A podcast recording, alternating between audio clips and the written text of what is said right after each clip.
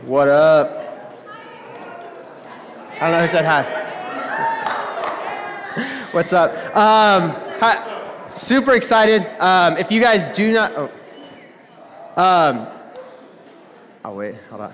Yeah, if you guys don't know me, my name is Andrew. Um, I am one of the college residents here, a part of Mountain View, and I am so excited to come um, and sit under God's Word tonight and be able to um, talk to you guys about um, our new series. Um, so, for some of you guys don't know, um, tonight is night one of us for the next six weeks um, walking through the book of First Thessalonians. Um, and just, man, I, I, can't, I can't tell you how much um, joy I have found um, in this book and being able to take time to see what the Lord has. yeah for us. And so, as we dive in, we are going to break it up in different ways, different people coming to be a part of this. Um, so, I'm just excited to start it off for you guys. But I, want to start off with this. Um, so, um, as most of you guys are here, you guys have been in college. But when I was in college, uh, my freshman year of college, um, I went to a school in Texas. if you guys don't know, I'm from Texas. Yeah, I come by Texas people. Greatest place in the world. Don't, my wife's over there. She doesn't agree with me. There you go. So I'm from Texas. I came from a really small town school. Um, we were about 20,000 people in the town, and my school was at 1,000 people on campus. We were absolutely tiny. Um, and so we didn't have much to do in this very small town. So what most people did um, is they broke into abandoned buildings. Uh, it was a lot of fun. Trey loves to get on top of buildings, but that are not abandoned. Um, but um, I had two friends, Elijah and Eric, who are still some of my greatest friends, but they had this really strong idea that they needed to break into every building possible that was abandoned. Um, and so in our, in our town, um, we had um, a, one building that was like the Holy Grail. It was called Sidrich. So if you can see it, it is a massive building. This is not like a little, like, this is a house we're going to break in. This is like the Holy Grail of buildings to break in. Um, and the reason why it was the Holy Grail is because if you were caught breaking into this building, it was arrest on site. Like, cops find you, you're getting cuffed, you're going to jail, and then the owners had clearly told, or plainly told everyone that you will be sued and they will press charges for you breaking in. So there wasn't just this idea of we're going to break in. It's like, we're breaking in, and there's some like, we're going hard. So my freshman year, everybody was, it was like a tradition to break in and be a part of this. And I was, I'm kind of a rule follower, and so my friends were like, let's go. And I'm like, no, I may get kicked out of college, which was never going to happen. But I was like, I'm going to get kicked out of college. I'm going to get in trouble, all these kind of things. My friends were like, no, we're going. Um, luckily, um, I was out of town, and they got really excited, like, we're going. Um, and they ended up finding um, an older friend of ours, his name's Caleb, who had told them, hey, I've been in Sidrich. I can take you around. I can do everything you need to do. And they're like, perfect.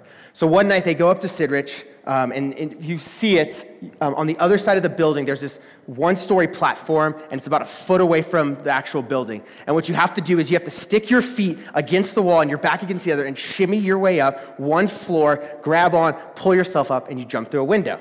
That's the way to get in. Um, it, it sounds like it's really hard. I promise you it's not. Um, not that I've done it, right? Um, so um, they get in this building and they're walking around. And the reason why Sidrich is um, abandoned is because way back in the day, it started as a hotel. And then the university I went to, Howard Payne, bought the building and it was the male's dorm. Uh, but it had been condemned because they found asbestos in it. So while they had all these students living in it, they finally were like, there's a ton of asbestos in here. We should probably get these students out of here. So they left over a summer and left all this stuff. So it was just fun to walk in there. You know, you had a bunch of mattresses, a bunch of um, like big, huge refrigerators that you can mess around with. Um, but the, the glory was getting to the top, getting to the top floor and being able to see the view. Um, but it was also the most dangerous because the cops could see you from that high up. Because as you see, um, it's not a bump in Metropolis, there's one building. So they go, and Caleb's like, I got you guys, we're going. So the three of them go in, and they're walking around looking, looking.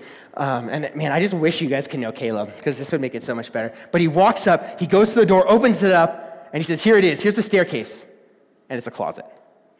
He looks around and goes, It was here last time. and it is like, I, like I said, I wish you knew him because it would, it would just, you'd laugh so much more. Um, Caleb had no idea. And we still give him so much grief saying, like, you have no idea what you're talking about. You were lying to us the whole time. You just wanted to impress us, right? The thing is, is Eric and Elijah walked around for the next hour or two trying to find the staircase. They eventually found it. They got to the top. They looked out. They did not get arrested, and they came down. Um, but the interesting thing is, is the person directing them was lost, and so in return, they were lost. And so the thing is, is as we come before First Thessalonians tonight, my goal and my, or a big goal and my hope is just to start pointing you guys in the right direction. As we spend the next six weeks walking through what Paul had to say to the church at Thessalonica, I want you guys to be able to, be able to see and hear um, what Paul was pointing to in here. And I'm going to do that in two different ways. Um, I'm, I'm going to walk through what, what is Thessalonica, what it became, and what Paul was preaching to. So I, I, just want to give you a little rundown. What is the city of Thessalonica, which is not there anymore? Um, also, I looked a bunch of places and it was like Salvia, and I looked that up, and that didn't come up on Google Maps, so I have no idea what the, the city's name is anymore. Uh, but what we know about Thessalonica is it was founded by the Greeks in 315 BC. It was then taken over by the Macedonians in 358 BC, um, and then eventually the Romans came um, and dominated the city. And that's where Paul's coming into in a Roman dominated city. But the interesting thing about Thessalonica is it wasn't like a Roman dominated city. Like it was like the Romans didn't just give up their cities, like they held on to those things with all they had. Well, during one of the many Roman civil wars, um, Thessalonica was a city that, that hosted um, Antony and Octavian in one of the major civil wars. And it's really interesting that these two were on one side, and then, like, few years later, they ended up killing each other to become emperor. But regardless, these two people, they come, they host this city, and Augustus comes into power and he remembers what Thessalonica had done. And he says, You know what? You don't have to be a Roman city, city anymore. You're going to become a free city. And so, what that means as a free city is not necessarily they're free from Roman, um, like being under their hand, but what it means is that they are self governed, that they are able to govern themselves as a free city. Um, and, and, so, inside of their government, they, they put together um, a bunch of people and they call them politarchs and that, that, that'll make sense further on. And so the city was a great attraction for many people, didn't want to be under Rome, so they would come to Thessalonica because it was a free place. Um, and so it attracted a ton of Greeks. So there's a bunch of Greek people um, inside the city of Thessalonica. And so what the dominating religion here was um, he, um, Hellenist. It is a Hellenistic country, which means that they follow the view um, of Roman gods. So they believed in Zeus, they believed in Aphrodite. They, they would, these were the gods that they worshiped. So if you've spent any time in Greek mythology, um, you would know just at least some of these names have been around. So this city was bent on worship of foreign gods. But because this city was on a port, they were extremely rich um, city and they had a high commerce. So because of this commerce, they attracted many Jews, which leads us to the point of them having a synagogue right? So this is Thessalonica. It's this free city. These people, they self-govern themselves. There's a lot that happens there historically, but we see that there's a ton of Greeks bringing in this Hellenist view, and then there's a bunch of Jews, which creates a synagogue. And why that's important is because we come to the story of Paul. Right? Paul is the writer of Thessalonians. He's speaking to a church. Um, but there was a journey um, that Paul came to. And we actually see this journey in Acts 17. So in verses 1 through 4, I think I have this now. Um, sorry, you got just got up the background. That's my bad, Riley. Um, now, it says this Now, when they had passed through um, Amphipolis and Apollonia, they came to Thessalonica, where there was a synagogue of the Jews. And Paul went in, as was his custom, and on the three Sabbath days he reasoned with them from the scriptures, explaining and proving that it was necessary for the Christ to suffer and to rise from the dead, and saying, This Jesus, who I proclaim to you, is the Christ. And some of them were persuaded and joined Paul and Silas, as did a great many of devout Greeks and not a few of the leading women. Sweet. So what we see is Paul, he, he's, leaving, he's leaving Philippi. So if you're here on Sunday mornings, we're walking through the book of Philippians. And if you want like a full breakdown of that, you should, should go back and listen to Aaron's sermon on it. But what's happening is they're leaving um, Philippi. They're being ran out of the city um, by people. And they, they come to this place that they, they, they're walking this 100 miles towards Thessalonica, and they come to a city, and they look around and go, I don't think the gospel's ripe here. Let's go to the next one. And so they keep going, they go, they go, they go to another city, and they said, I don't think it's ripe for the gospel. Let's go to the next one. And we have no idea why Paul is not going to stay at two, these two cities. All we know is that he moves to Thessalonica, he looks and says, This place is ripe for the gospel. And so him, him, Silas, and Timothy, they go in uh, to Thessalonica, and the first thing that Paul does is exactly what it says here that he goes into the synagogue for three Sabbath days, which all that means is that he was in Thessalonica in the synagogue for three like Sunday services. Right? He goes in and he and he's reasoning with them. He's trying to prove to the Jews that Jesus is the Christ, and he's having these conversations. And what is what comes of this is that devout Jews who did not believe in the gospel came to faith. And, that th- and then some of the leading women of the city, which me- all that means is that they were married to men of high standing, they came to know Christ. So we see in these three weeks, Paul is radically changing the culture of Thessalonica. And the thing is, is Paul was not only in Thessalonica for three weeks. Um, there's no way possible that he could have built a church, grown a church, and then also started into tent making, which, is his, which was his profession there, in three weeks. So we understand that he was there for a long time. We're not sure how long, um, but he's in Thessalonica, he's growing this church, these people are coming to faith, um, and then this happens. It says, But the Jews were jealous, and taking some wicked men of the rabble, or wicked men of the city, um, they formed a mob, set the city in an uproar, and attacked the house of Jason, who we know historically was actually one of the believers that came um, to know Christ in the city. So he's from the city, he came to be a believer. So they, they attacked the house of Jason, seeking to bring them out of the crowd. And they, when they could not find them, they dragged Jason and some of the brothers before the city authorities, shouting, These men who have turned the world upside down have come here also, and Jason has received them. And they are all acting against the decrees of Caesar, saying that there is another King Jesus. And the people and the city authorities were, dis- were disturbed when they heard these things. And when they had taken some money as security from Jason and the rest, they let them go. So Paul um, is, is proclaiming the gospel, people are coming, and the devout Jews of the city are angry, just like happens a lot with Paul. Um, and so what they do is they get a mob, they rush this man's house, assuming Paul would be there, and he wasn't. And so they take this man and they drag him away. Um, and because of this, what happens next in these verses in Acts is that the people of the city, they say, hey, or the church, they say, hey, Paul, Silas, Timothy, you need to go. Like, you just need to get out of here. You're next. Like, it's not going to be good for you. So they get sent over to the, the nearing city called Berea. Um, and we see Paul continue his missionary journey there as well. Um, but what's how hated he was in Thessalonica is that the, the Jews there heard that he was in Berea, went to Berea, and caused another commotion there to have him killed. And eventually they send him out um, into Athens. Um, and so once Timothy, Silas, and Paul um, board a ship and go to Athens, Paul has a heart for the church in Thessalonica. Like he's like, they're new believers. They live in this culture. I've seen this culture. Like, Timothy, I need you to go back.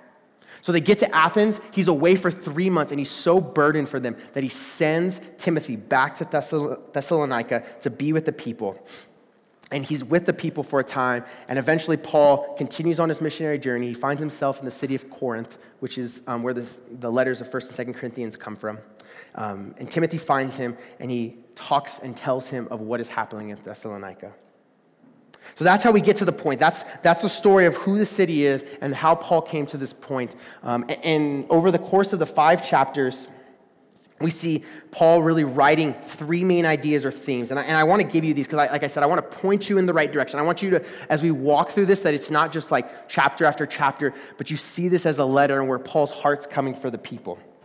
And so I, I want to give you these three themes that I want you to just kind of, whenever you hear for the next six weeks, try to see um, and process. And the first theme that Paul talks about is holiness, or the idea of being set apart.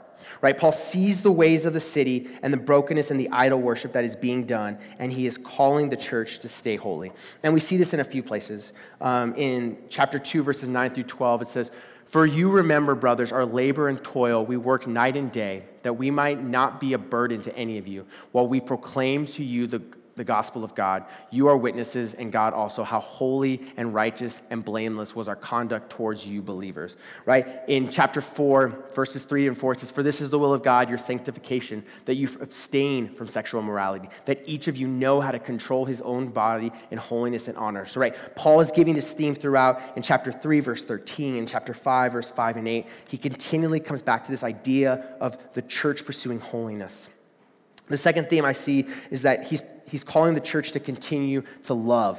The church was being persecuted, right? Paul had to run out of the city because people were trying to kill him, right? Paul's pour, pushing the church to love their fellow believers, but also the people who aren't believers. And again, I want to give you a few places. Um, in 1 Thessalonians 4 9 through 10, it says, Now concerning brotherly love, you have no need for anyone to write to you, for you yourselves have been taught by God to love one another. And we'll go um, deeper into that when we get to chapter 4. But he's pushing them to understand that love is what they are called to.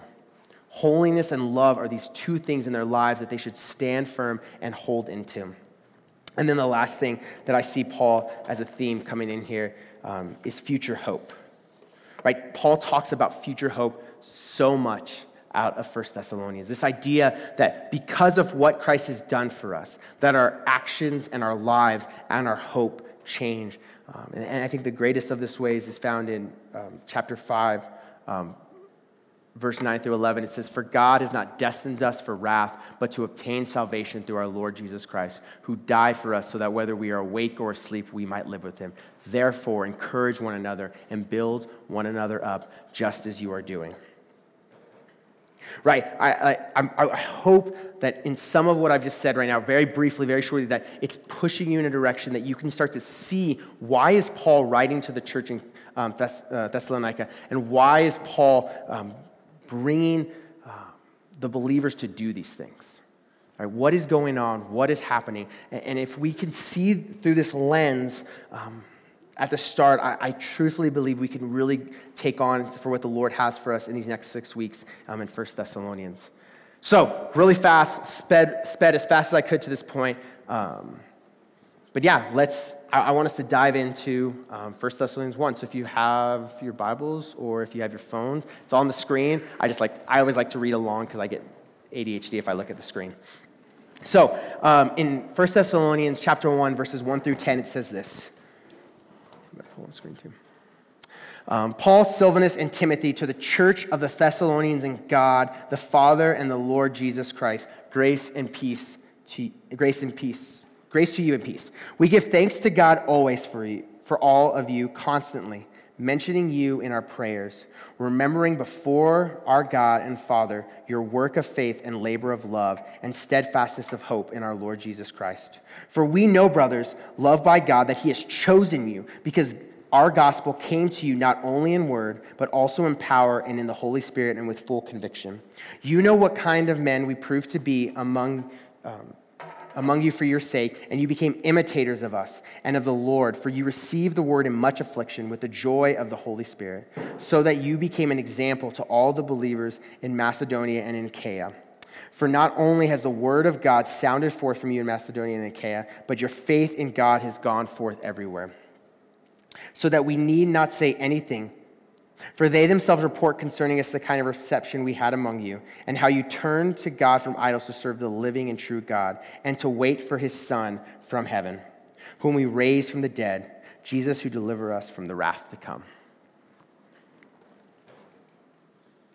So, um, kind of like how I talked about, like I was in college, right, about all these abandoned buildings and things. Um, I also had the opportunity um, to work in a church. Um, so, for four years of my five years of college, um, I worked at a church. Um, in my very first year, my sophomore year of college, um, I had an opportunity to lead a high school um, boys small group. Um, and if any of you have worked with high schoolers, you will understand what I, a lot of these, a lot what I'm about to say. but I had these freshman boys right up here. These are these are them. Oh, let's see if the picture goes. Boom! These are my boys, my homies. They would hate me if I told them I, I showed this. Um, but these are my guys. These, these were my, my sophomore year of college. I spent a whole year um, hanging out with these guys and them being a part of my life. Um, I, I, was able to live with them. I was able to go to their sporting events and encourage them. I laughed with them. Um, I hurt with them. Um, and in the long run, I didn't think it would happen. I cared for them super deeply. And sadly, um, I only spent a year with them um, because after my, after my one year of working with them, I ended up becoming an intern and becoming pretty much like the middle school director. And I led the middle schoolers um, for the next three years. But what was really great is that I had the opportunity um, to see them grow from their freshman year um, to their senior year. And during that time, um, I, was found, I found so much joy and I found so much happiness in them, but I also found so much frustration and annoyance and so many other emotions that are hard to work through sometimes, um, but I loved them. And the really hard part of all of it is for some of these guys, I, I, can look up at it now, and I remember I was looking at it earlier, and it, it was just it was kind of hard in some ways. Some of these guys walked away from their faith in high school. I watched them come to church faithfully and want to seek the Lord, um, and then all of a sudden they're gone and they don't want anything to do with God. Um, some of these guys, I had the opportunity to see them. I, I saw them walk um, at 10 o'clock um, May 31st, and I got in my car and I moved up here June 1st. Um, so I got to see them walk. I got to know what was going on in their life. Um, and sadly, most of the other ones walked away their faith in college. Um, but I, I want to talk about one of these guys. dead middle, blue shirt. I don't know what he's doing with his hand over his mouth. His name's Jacob. so Jacob um, Jacob is a, still in college. He, he's, a ju- he's a junior now. Um, he's a junior in college. And I haven't seen Jacob in three years, like in person. Like I don't go to Texas very much. Um, but I, I, just heard stories, right? I've heard Jacob has done so many great things. I got to see him through high school, through very difficult times, continue to love the Lord. Um, but as I left, I, I, heard stories about how Jacob went to college. Um, and he went to the same college I did, so he was in the same town still. Um, and he continued to pursue the Lord. He continued to make God his all in all, and he continued to chase after him with all he has. And the only reason I know these things is because he's now an intern and has my position um, at the same church. And so my boss, my old boss, whenever I call him, he's like, "Man, Jacob's doing great." I had an opportunity to talk to Jacob. He's like, "Hey, can I get a like?" Um, can I get you to give me a recommendation? I was like, sure, of course, Jacob, man. Like, I'm so glad to hear this. The really cool thing is that I'm going to be back in Texas in May for one of my best friend's wedding, um, and I get to see Jacob. And I'm so excited to see Jacob. I'm so excited because I get to walk up to him. I get to look him in the eyes and go, Jacob, I'm so happy for you, and I'm so proud. Because the truth is, is you continued on the race, and that brings me great joy knowing that I got to be a part of that. I got to be a part of Jacob's life and story and journey, and to see him continually chase after the Lord brings me such great joy. And it's exactly what Paul is saying here in the first part of um, Thessalonians. He's looking at the people with so much joy. He sent Timothy away for, a whole, for, for months at a time to come back and go, Man, I, I saw them come to faith. I got to walk with them. I got to be a part of them. I got to do all these things. Now I get to hear about it. So when we read this, I, I, I Paul's not just saying, like, you did all these good things. Paul, I, can, I can just imagine Paul being so excited, writing these words, getting ready to send this letter, like, guys, I heard that you continued to run the race. And that's what I want to do tonight. I want to come to a point of just like Paul and Timothy and Silas who wrote this letter, how they were so excited to encourage them, to say, Look what you've been doing that is so good. I want to come to you guys tonight. I want to encourage you. I want you to be able to walk out of here and to look back at yourself right now, no matter what's going on good, bad, ugly, hard, difficult, fun. And I want you to be able to rest in who God is and what He is doing in you and through you. So we see this, the first part is in um, verses 1 um, through 3. It says, um, I think it's going to own the, you may want to hit, can you cut the picture? It's going to do it again. It says, um, Paul, Paul Sil- Silvanus, which is Silas and Timothy, to the church of the Thessalonians, and God the Father and the Lord Jesus Christ, grace to you and peace.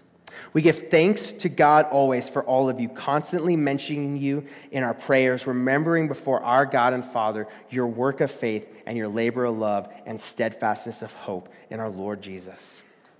Right? Paul is coming to them and he's pointing them to these things that they are living out, right? He, he talks, firstly, he says, Your work of faith. He says, You have had this faith that has kept you going. You have had this faith that has built up this holiness inside of you. And no matter what is going on in the culture around you, you have pushed through to stay holy.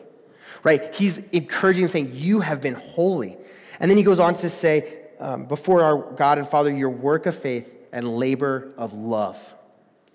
Right? Just imagine, we don't live in a culture like this, but they lived in a culture where they were being persecuted, they were being rejected, they were, as you see Jason being taken by a mob, and I can't imagine a mob like like just touching him. Like they're hitting him and kicking him and making sure he feels the pain of what's going on and they drag him away. That is the culture they're in and he's like you have loved them. You have loved them so well. And then the last one, he says, You have a steadfastness of hope in our Lord Jesus Christ, that no matter what, they realize that anything that happened, that there was something at the end of the road, that their, their life did not end here on earth. And so, what I want to point you to is that we know God is near us because he is working in us and changing in us, and changing us.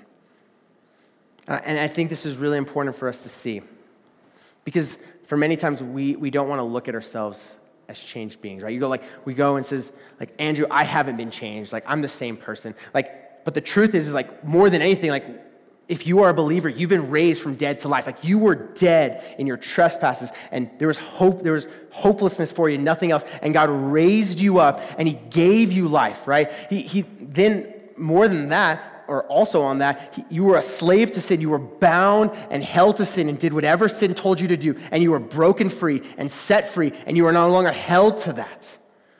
Right? You have been changed, right? Dead to life, slave to free. Um, but for some of you, maybe you found healing. You maybe found healing from addiction. You maybe have found healing from lies and brokenness. Maybe for some of you, you've been set free from things porn, sexual, sexual impurities, alcohol, drugs. Maybe some of you are being set free from the lies you've heard and held on to your whole life. If you are in Christ, you have been changed. And I want to go back to an example that we used last semester. Um, if you guys were here for when Adam talked about us growing in our faith, he used this analogy of a tree. He says, when you plant a tree, if you walk out every single day and you look at the tree, you will always say, it's, it's not growing. Like every single day you look, it's like, it's not growing.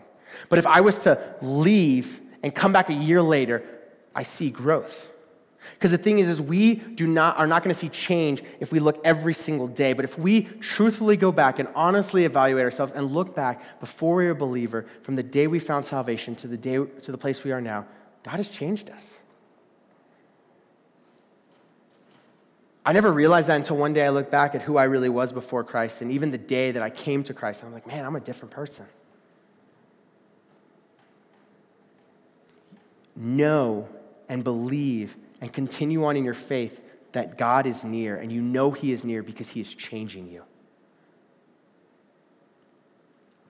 The second thing that I see um, in verse 4 to 7, it says this um, For we know, brothers, loved by God, that He has chosen you because our gospel came to you not only in word, but also in power and in the Holy Spirit and with full conviction. You know what kind of men we proved to be among you for your sake, and you became imitators of us and of the Lord, for you received the word in much affliction and with the joy of the Holy Spirit, so that you uh, became an example to all the believers in Macedonia and Achaia.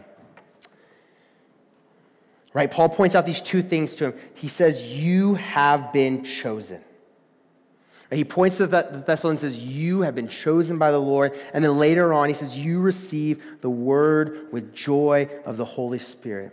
Paul is pointing the church to understand that God is the one that chose them. They came to Christ by the working of Him. And here's the thing we must rest in this truth. We must rest and understand that it is God who chose us. Because if any point we try to think that we chose God before He chose us, there's, we're lying to ourselves to believe that there was something in us that was able to put ourselves together and go, man, I actually need God. There's nothing in us that would ever choose to know or think that we needed a God apart from Him revealing that to us. We didn't choose God, but He chose us. And before we even considered God, He chose us. And that makes no sense because he decided to love us, people who are his enemies, people who reject him, people who only have brokenness and sin to offer him, and he draws us in. And in Isaiah 43 9 says this, But now, thus says the Lord, He who created you, O Jacob, He who formed you, O Israel, fear not, for I have redeemed you. and I have called you by name. You are mine. God draws us in and he holds us, and he says this in John 10. See if it'll go. Says, I give them eternal life, and they will never perish, and no one will snatch them out of my hand. Hear me, you need not to worry if God is near you today, because he is changing you. And you, know, you do not need to worry that one day you will do something that pushes God away and that he will look at you and go, no more. You have a God who holds you in his mighty right hand. And he says, You are mine and I am yours, and there's nothing that can take you away. We are being changed, we are being held. And the last thing that, that I see in here is in the last three verses. Um, for not only has the word of the Lord sounded forth from you in Macedonia and Achaia, but the faith in God has gone forth everywhere, so that we need not say anything. For they themselves report concerning us the kind of reception we had among you, and how you turned to God from idols to serve the living and true God, and to wait for his Son from heaven, whom he raised from the dead, Jesus, who delivers, delivers us from the wrath to come. The last thing Paul calls us to is we cling to hope. These people changed from serving idols to serve the living God, and they clung to the hope and are waiting for him. They not just go about their daily lives, they go day in and day out waiting on the Lord, knowing that their lives do not just end here on earth, but once their time, is here, time here is over, there is heaven. The current struggles and persecution is nothing compared to what is co- or waiting for them to be unified with their Father and Savior for all eternity, a place of peace, hope, joy, and fullness for the rest of forever. And they cling to this because they know their salvation is true. They know that the God that created all things, at the sound of his voice, and made all things good, and they created humans and made Adam and Eve. They know that in that Adam and Eve sinned. The original sin, the sin of saying, I can be like God, so I will eat of this fruit so I can be like him and that, and that original sin that broke all of humanity, tainted us all, full of it, dripping in it, nothing left. It is full, and they knew that. And they knew the salvation they held to is that we were broken and we were hopeless, and all that we deserved is punishment to be separated from God for all eternity. And there's nothing we could have done about it. But we also see a loving God who came and he became like man in humility and lived and walked on this earth. And in perfection, he was beaten and mocked and hung up on a cross for absolutely nothing. And then he hung up on a cross and he looked at God and says, I will take their punishment. Give it to me. And he took the punishment we deserve and he dies. And he raises three days later and says, I own death now. You need not worry and one day you will be with me forever and ever and ever. This is the hope we cling to. We do not lose hope. We continue pursuing on, right? We cling to him. Just like in the midst of a thunderstorm where a small little kid will get up and run to their dad and you'll hold onto his leg thinking, knowing that I, if I don't leave this place, I will never be hurt. It is the same way we run to God and we cling to him and we know that nothing in this life will affect us or hurt us. Not depression, not anxiety, not not death threats, not anything in our heart will ever hurt us because we know that one day when this life is over, that we will be with the Father for all eternity. So be encouraged today that we live a life that is not meaningless. And you do not walk out of these doors with a God who doesn't care about you. Just like Paul looked at the church in Thessalonica and he said, Be encouraged and keep running the race. I want to implore you today continue running the race and rest in the fact that God is near. And rest in the fact that God will never let you go. And know and believe that one day, when your last breath on earth, your next breath will be with Him forever. And for you that have never heard this or have never um, put your faith in this, uh, man, I'd love to have a conversation with you. And it's as simple as this um, to come to know this faith, you repent and believe. You repent with your head, your mouth that you are a sinner in need of Him, and you believe in your head and in your heart that He is Lord. And for you that don't know, I, I, would, I, would, I would ask you to consider. And for those that have, keep running the race. and continue to remember of what God has done and is doing. Let's pray. Father, I just thank you um, for today. I thank you for this time um, in your word. Um, Lord, I just pray for these fellow believers. Father, I pray uh, that you would come and you would bring them a peace as they step out of these doors. That as they go to the world around them of, um, that, that is swirling to push them away and to fall into sin and turn away from you, Father, I pray that they would continue on in you. That they would realize that, Lord, you are working and you are with them. And that you hold them regardless of what they do.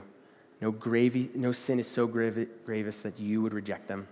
And that, Lord, they have a hope that one day they know that they will see you face to face and there will be no more brokenness and no more hopelessness. So, Lord, I pray as we step into 1 Thessalonians, we realize Paul's heart for the people. And Lord, we come to you trusting them. It's in your name we pray. Amen.